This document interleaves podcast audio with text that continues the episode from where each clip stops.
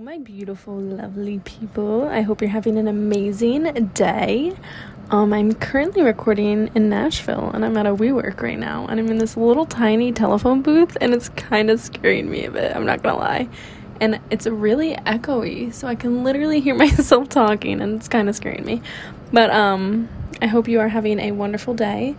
I'm having a great day because I gotta say, this warm weather is amazing compared to what it's like in New York. In New York, it's like 40 degrees right now, and I'm in Nashville, and it is like 80 degrees, and I'm vibing with that. I'm vibing with the warm, warm weather. So we love to hear that. Welcome back to episode seven of the Eat Gluten Free with Me podcast. I literally cannot believe that. Um, love to hear it. Love to see it. We're almost at 10 podcasts. Absolutely amazing. Love that. If you don't follow me already, I am most active on my TikTok account at Eat Gluten Free with Me and if you want my everyday move, you can definitely give me a follow on the IGs. And I post primarily on my stories there, but I also post a lot of TikToks on there and reels as well. Um, and yeah, thank you for joining me at the Eat Gluten Free podcast, where you get to know all of my inside secrets, tips, tricks, experiences with living with celiac disease. I also have Crohn's disease and IBS, so they kind of all overlap in symptoms and how I live my life. So I kind of just give you a whole synopsis on how to deal with living with an autoimmune disease in general and gut health. So, if you haven't listened to my last podcast, which went over how I got diagnosed with celiac, IBS, Crohn's, E. coli, and SIBO, and how I knew the symptoms that went along with each of those, the treatment that went along with each of those, as well as the procedures that I got done to get diagnosed with all of those different um, diseases. Obviously, when it comes to living with gut issues, um, there are a lot of symptoms that come along with it, and a huge struggle and a reason that I think I've gained a following on TikTok is trying to help people get through those symptoms. Providing my tips and tricks that I use in terms of diet and my lifestyle that have helped me to relieve those symptoms. So, today I wanted to go over different changes in my lifestyle and my diet that help me to control my celiac and IBS symptoms, as well as SIBO, E. coli, and Crohn's disease. If you are recently diagnosed, it's just important to know in general that learning to control your symptoms is something that's going to take time. It did not come to me overnight. I have had these diagnoses for about six years now. So it's something that took a lot of learning, a lot of patience, and it took a lot of sick days. And that's just something that kind of comes along with having an autoimmune disease and having, you know, problems with gut health in general.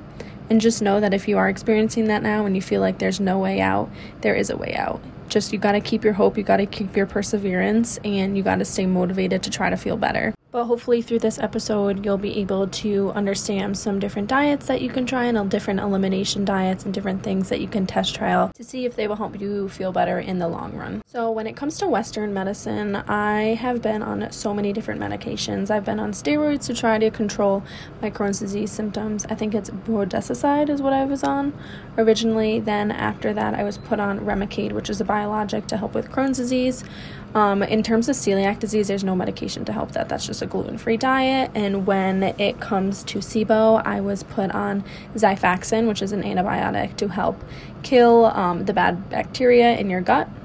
And then I also did an herbal treatment to help with SIBO as well, which I worked with a functional nutritionist to do. When it came to my E. coli, I was put on an antibiotic to help treat that.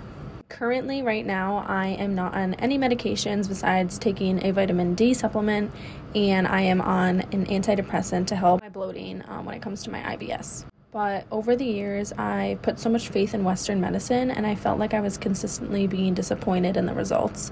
Um, they would prescribe me new medications and have me on them for months and months and months, and I wasn't feeling any better. And that may be the case for you, or you might have the opposite case. You might have been prescribed a medication and feel absolutely amazing by by being on that. And every person is just different in how it reacts to medication. Personally, I hate taking medication, like, I would just rather not, which is why I turned to my diet and movement to help relieve my symptoms. And I found that over the course of the six years, my changes in my diet and my lifestyle are the most important things that have impacted how I feel. And I found that out through listening to my own body. So it, it's different for everyone, and you have to listen to what makes you feel good. If you're on a medication that makes you feel good, then continue to take that. Like my antidepressant really helps my bloating, so I continue to take that. But if you tried it and it doesn't work, well, your body's different. Everyone's body is different. So that's really important to remember. Just because it works for someone doesn't mean that it's going to work for you. So recently, um, I went back to my fifth doctor, um, Dr. Giannotti, and he prescribed me the antidepressant, which I just recently talked about, and that helped a lot. But I, during this period of time, I was also still having a lot of symptoms before the antidepressant started to kick in, and I wouldn't say that the the antidepressant helped relieve all my bloating. It was a combination of different things.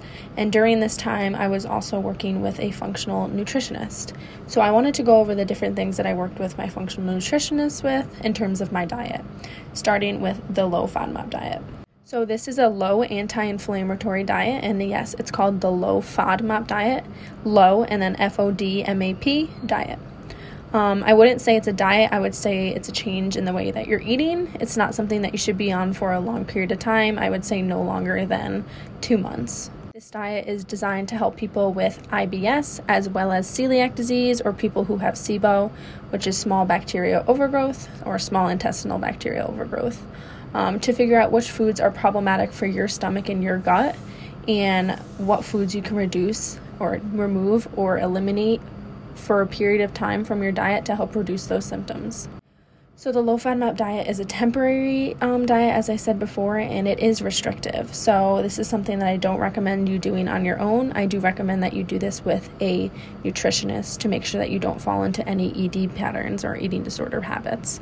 Um, I'd say if I were doing it alone, that could have been the case for something that could have happened to me and something that I've actually experienced in the past because you know you restrict and restrict and restrict and then you end up with no foods at the end and that's not the whole point of this.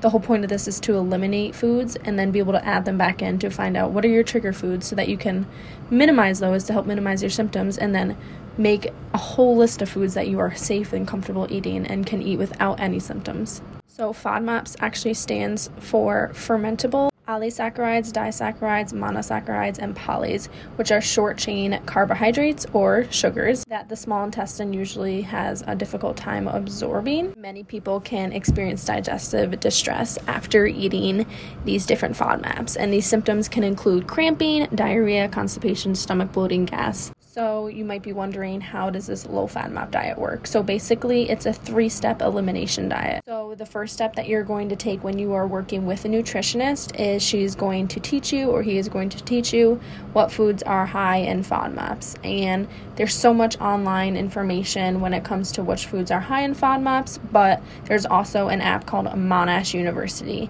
and I highly, highly recommend it. When it comes to the low FODMAP diet, um, different foods are high in FODMAPs depending on the portion size. So if you get the Monash University app, it's about like $8 and it's totally worth the investment if this is something that you're actually going to go forward with. Um, and it lays out if it's a high FODMAP next to the food, it will have a red dot, and if it's safe to eat, or low in FODMAP, then it's going to have a green dot next to it. And when you press on the um, food, it will also give you the portion size that you can eat that is determined to be low or high FODMAP. So basically, you can have 10 raspberries and that's low FODMAP, but when you hit 11, 12, 13, 14, 15, those are high in FODMAPs and can cause your stomach to go into more distress. Again, the first step you are going to do is trying to eliminate those high FODMAP foods in your diet for a short period of time. Next, you are going to slowly try to reintroduce foods at small portion sizes to see which foods your digestive system and your stomach reacts badly to. And obviously, this is going to be a bit of a process. Everyone's body might even react, you know, a little bit different to low FODMAP foods. Like there were some foods that were low FODMAP that I felt like I was getting symptoms from. So it's going to take a little bit of time to figure those out. But once you identify the foods that cause symptoms, you can now avoid those or limit those while enjoying everything else, you know, in your safe food category. Um, so basically, you can go places and eat places, and you know when you're at restaurants, be like, oh, I can't eat garlic and onion, and you won't leave the restaurant super bloated or super uncomfortable. So, this will help to reduce your symptoms if you have SIBO or celiac or any gut issues, and it can help to decrease that abnormal high level and intense intestinal bacteria. So once you're at the point where you are now eating low FODMAP foods only, when it comes to reintroducing a food back in, say like a full banana, so basically, say today's day one. So you're going to eat that full banana and you're going to monitor your symptoms as it goes along for up to like 24 to 48 hours. If you notice that you're having extreme, you know, abdominal pain or stomach pain after that, um, you might want to avoid that food and not try to eat that food again for about another three days. So, if you eat that banana and you have symptoms, don't try to reintroduce another food until those symptoms have gone away or until at least three days later. If you eat the banana and you feel great, then you can introduce a food a little bit sooner. But Every time you reintroduce a food, you want to wait about three days till you reintroduce another one. And obviously, it's important to know that different foods trigger symptoms for different people. So it's going to vary person to person. So you might be wondering, like, what foods are high in FODMAPs and what foods can I actually eat? So, foods that you're going to have to avoid for a period of time, foods that are high inflammatory, are going to be dairy based foods like milk, yogurt, and ice cream, wheat based products such as cereal, bread, and crackers. So you can eat things that are gluten free. Um, beans and lentils are also problematic for people with gut issues and IBS and celiac, um, or maybe not for celiac, but definitely IBS. Some vegetables, such as like artichokes, asparagus, onions, and garlic, are going to have to be avoided for a period of time. And fruits, a lot of fruits are high in FODMAP, such as like apples, cherries, pears, and peaches, and strawberries. So instead of eating those food categories, you're going to base your diet around eating things like eggs, high protein meals with meat, um, certain cheeses like brie and cheddar and feta. You can have almond milk. You can stick to grains like rice, quinoa, and oats. You can have vegetables like eggplant, potatoes, tomatoes, cucumbers, and zucchinis. You can also have fruits like grapes, oranges, a small portion of strawberries. They are now actually um, Monash University updated to say that they are high FODMAP, but you can have some at a small portion size. Um, blueberries and pineapples are safe to eat, portion size depending as well. So, I know I mentioned the Monash University app, which helps you determine what foods are low and high FODMAP, but there's also different apps like Spoonful that allow you to go into the grocery store and scan any product, scan like a meat package, a bag of chips, a bag of bread or anything like that and it will let you know product is considered low or high FODMAP. And there's another app that also does something very similar where you can put in your dietary restrictions, celiac disease, low FODMAP, and it's called Fig. And you can do the same thing. You can scan any of your products and it will let you know if that is considered low FODMAP and um, meets your dietary. Beautiful, lovely people. I'm finishing my recording today, except my voice might sound a little different because um, it's about a week later, and I now have a sinus infection, so I'm a little stuffed. But I wanted to complete this podcast for you. So let's jump back into it. So, before we talked about the low FODMAP diet and how that is an anti inflammatory diet that you can choose to go on if you are experiencing things like bloating, stomach discomfort, symptoms that are related to celiac disease and IBS. I forget if I mentioned this, but you should only be completing this diet with a nutritionist because if not, it can lead to disordered eating because you are eliminating foods and you are having a restricted diet. At the end of the diet, you want to make sure that you have a large amount of foods that you can choose to eat from and that you feel good eating those safe foods. And determining how to find a nutritionist, I actually found mine through Instagram and I did this by typing in functional nutritionist as well as SIBO and um, celiac disease nutritionist. And there should be a bunch of different options that come up obviously you want to have a free one-on-one meeting with them to make sure that you know you're on the same page. Um, if they talk about supplements and you're not interested in doing supplemental work then you should determine that that's not a good nutritionist for you and then find somebody else. And if they just want to focus on the low FODMAP diet and that's kind of all you want to do then that's probably a good fit. You also want to make sure your personalities match and that you're comfortable talking with that person about all of your symptoms because that's going to be part of the process. Personally from my own experiences my nutritionist was very keen on supplements and personally that was not something I was interested in doing. Um, so if I had to go back, I would probably choose somebody else just because I was just focused on diet and movement and trying to solve my um, symptoms through those th- two things. Um, my nutritionist did help me a lot and she helped me determine my trigger foods, but I would say a part of my healing was also me realizing the way I wanted to heal and taking that into my own hands and taking it a step further to determine the foods that you know, were bothering me and how to change my diet with, with that. While I was working with my functional nutritionist, again, she had me on the low FODMAP diet, and I was still experiencing a lot of symptoms. At this time, she also was treating me for SIBO through an herbal treatment. Forward with trying to heal my symptoms through diet and through movement, and I've been able to do that. And I've been through the supplemental work, and it didn't work for me. So I'm here to give you like my honest opinion because I don't want you to have to take 20 supplements a day. No, I talked earlier how I'm not really a fan of supplements. So when I was saying that, I was discussing pill supplements that have ingredients in them that I'm like not really familiar with.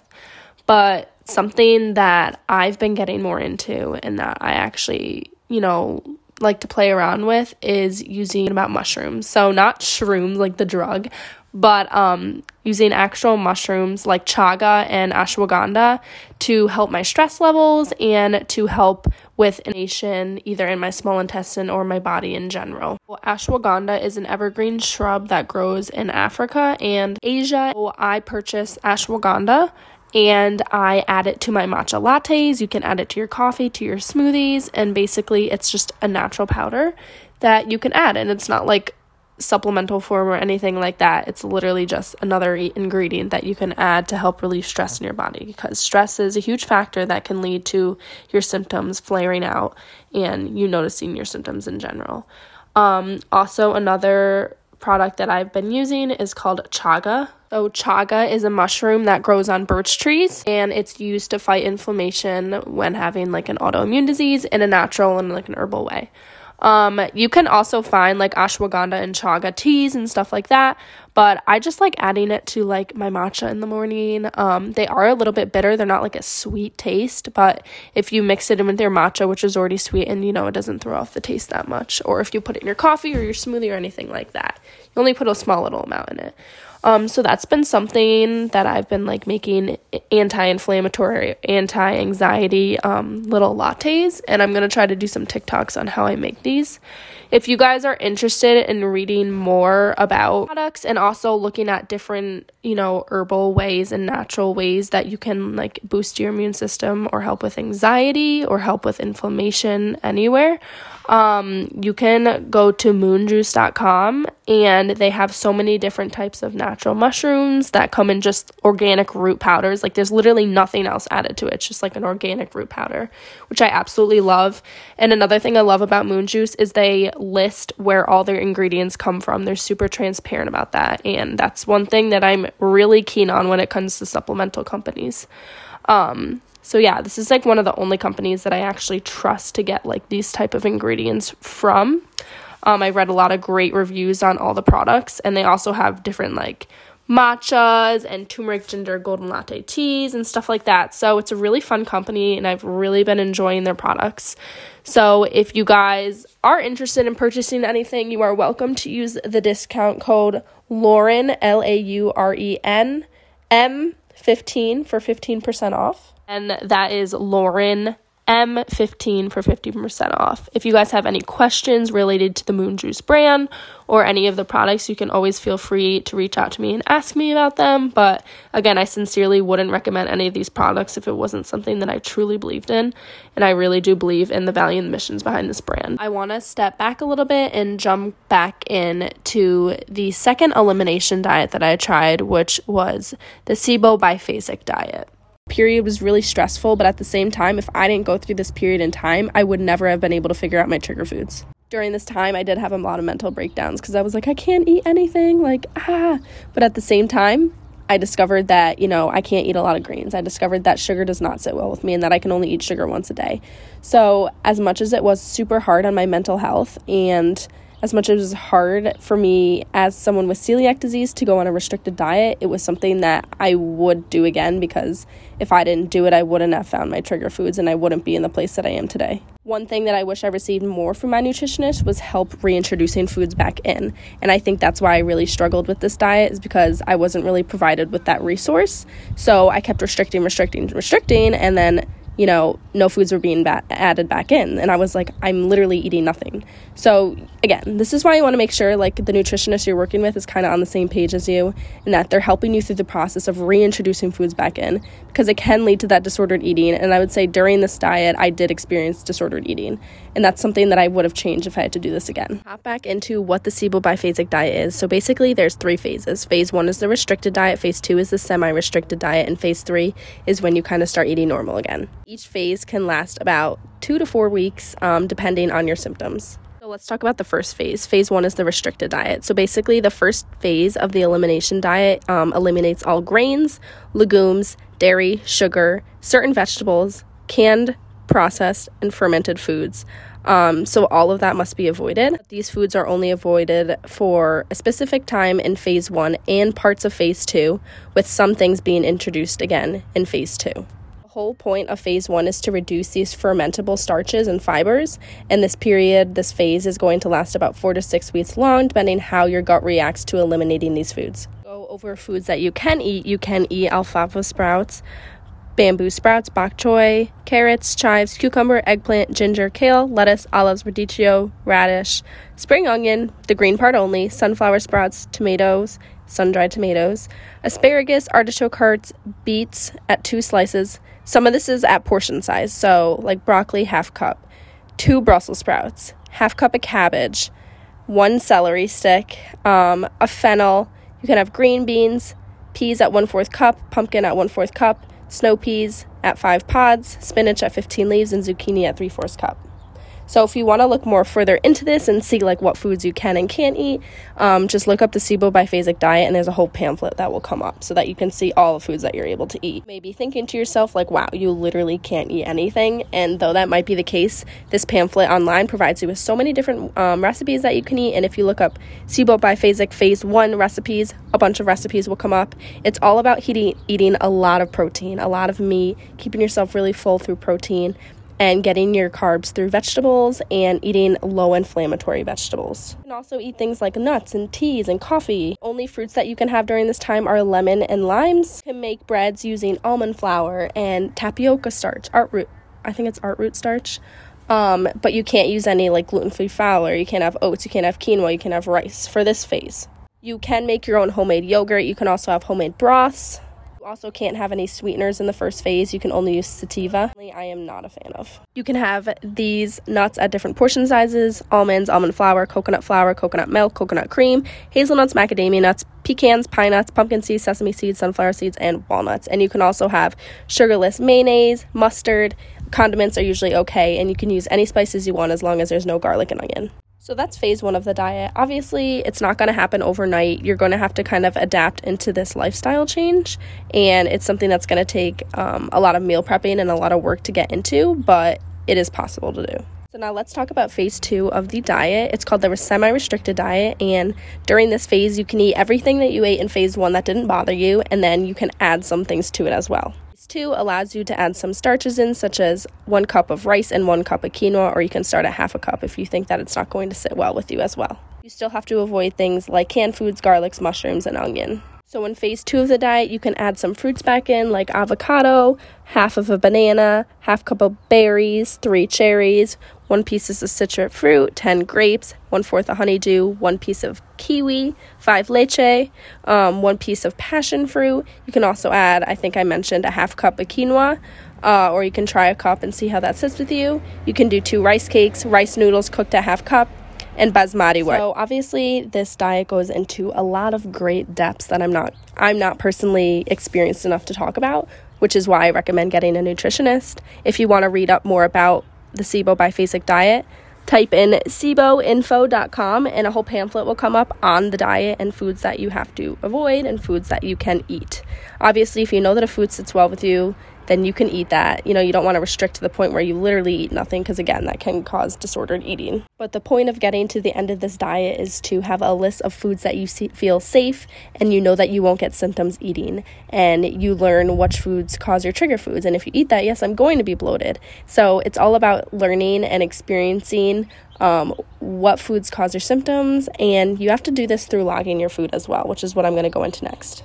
So, journaling my food was a huge process that I also went through while working with my functional nutritionist and something that I had done before in the past, but not to the extent that I did with my nutritionist in 2022. I logged my food for about six months and it was a lot of work because I logged my food, everything I ate, like if it was a snack. If I had one almond, I would note it down just because I would basically write down what I ate and then I would write down my symptoms about an hour later if I had any, and usually I did before I go into any more detail on that, let's talk about the process of buying a journal and how you can begin to log your food with just using a normal notebook or a normal calendar. So the first thing that I did is that I went to Staples and I bought a calendar that had um, vertical days down it so that I could start the top with my breakfast and end the day with my dinner. So it was in a vertical form because that made more sense in my head and it was pretty. Yeah, I also bought a very, very pretty planner. I spent like $30 on this planner because I was like, if I'm going to be logging my food, I have to want to log it in something that's pretty or else I'm not going to touch it. You know, that's just the way my brain works. I'm a very aesthetic worker. So I got colored pens. I literally got everything to make this thing as fun as it could be. Highlighters as well. I bought some highlighters too, and we'll explain why I bought these highlighters. So, before I even started logging my food, the first thing I would do is every month, the first day of every month, I would write down how I felt the month before, what foods, if I knew any that were really bothering me, I would write those down, and what I wanted to solve in the next month, and then something that I'm grateful for just want to focus on the negative things because that tends to bring a lot of toxic- toxicity into our brain. You want to focus on, okay, here's what I need to fix, but this is also something that's going well. And, you know, just positive recognition that, you know, not everything is terrible in your life. You know, you need to remind yourself that things are okay, but some things need to be fixed. So once I wrote down the month before the foods that I, you know, thought that might, they might be bothering me, things that I wanted to fix in terms of my diet, um, then I would begin to log my food. So I logged my food beginning with how much water I drank each day. I started with breakfast. I would eat my breakfast and have my notepad right next to me and I would write it down so I wouldn't forget. Down to like if I had toast, I would write the brand name next to it. The brand name is so important because eating sourdough Schär bread is a lot better for your gut than eating Canyon bread that's white or something. Like, you know, those little differences, they actually do make a difference in how your stomach feels and how your gut reacts again, going back to the bread example, my stomach can handle Schär bread so fine, but some other brands, it reacts so badly too. So, brands really do make a difference. And it's also helpful for your nutritionist in case she needs to look at the labeling to be like, oh, they had this brand, and I can look at this package and this label to determine what in those ingredients, you know, may have caused those symptoms. Again, first I would write down if I drank any water, which I probably wasn't at this time because at that time drinking water was causing me to vomit. So, any water that I drank, any workout that I did in the morning, did I walk? Did I not work out? And I noticed, well, I won't get into that yet. But and then I would log my snacks, I would log my lunch, and I would log my next snack and my dinner and my dessert as well. Again, with everything you log, I log the amount of that food that I was eating as well as the brand name along with it. Those are two super important um, aspects because it, when it comes to high inflammatory foods and the low FODMAP diet, um, portion sizes are a huge aspect to that. So you might be fine having one tablespoon of honey, but when you have a half cup of honey, you might have a reaction. So that's something that your nutritionist is going to want to look at, and you might be able to notice a pattern through, through logging how much of that product you're actually eating. Example for myself, I can have more than a half cup of avocado. I can have two avocados and I can feel fine. But when I have more than like five strawberries, I bloat but I can have one strawberry and be fine. So those are li- different little patterns that I noticed in my food journals that allowed me to discover, you know, what foods I can eat more of versus others that I should kind of restrict a little bit more or not have as many of during the day. About an hour after logging what I ate with breakfast and the snack, I would log my symptoms about an hour after eating. And I would say, am I bloated? How am I feeling? Good, bad? What am I feeling like? I did that after everything I eat, even if it was a snack, even if it was a meal, I always did that.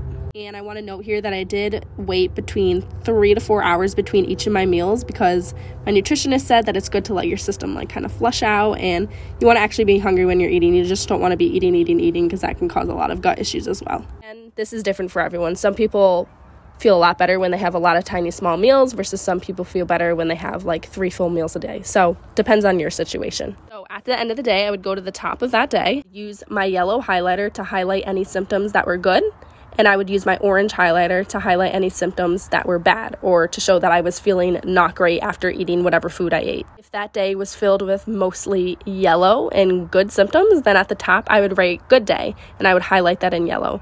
Versus if I had a lot of bad symptoms after eating, then I would highlight it in orange and I would write bad day at the top. The reason that I did this is because at the end of the week, I would look at the full week in my calendar and I would determine does this week of eating look mainly yellow, good, or orange, bad?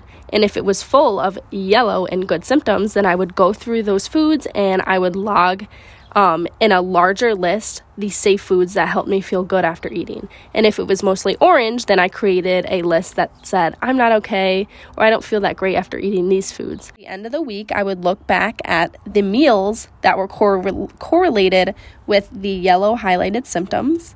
And I would take those foods and add them to a list of foods that were safe for me to eat because I had positive symptoms after.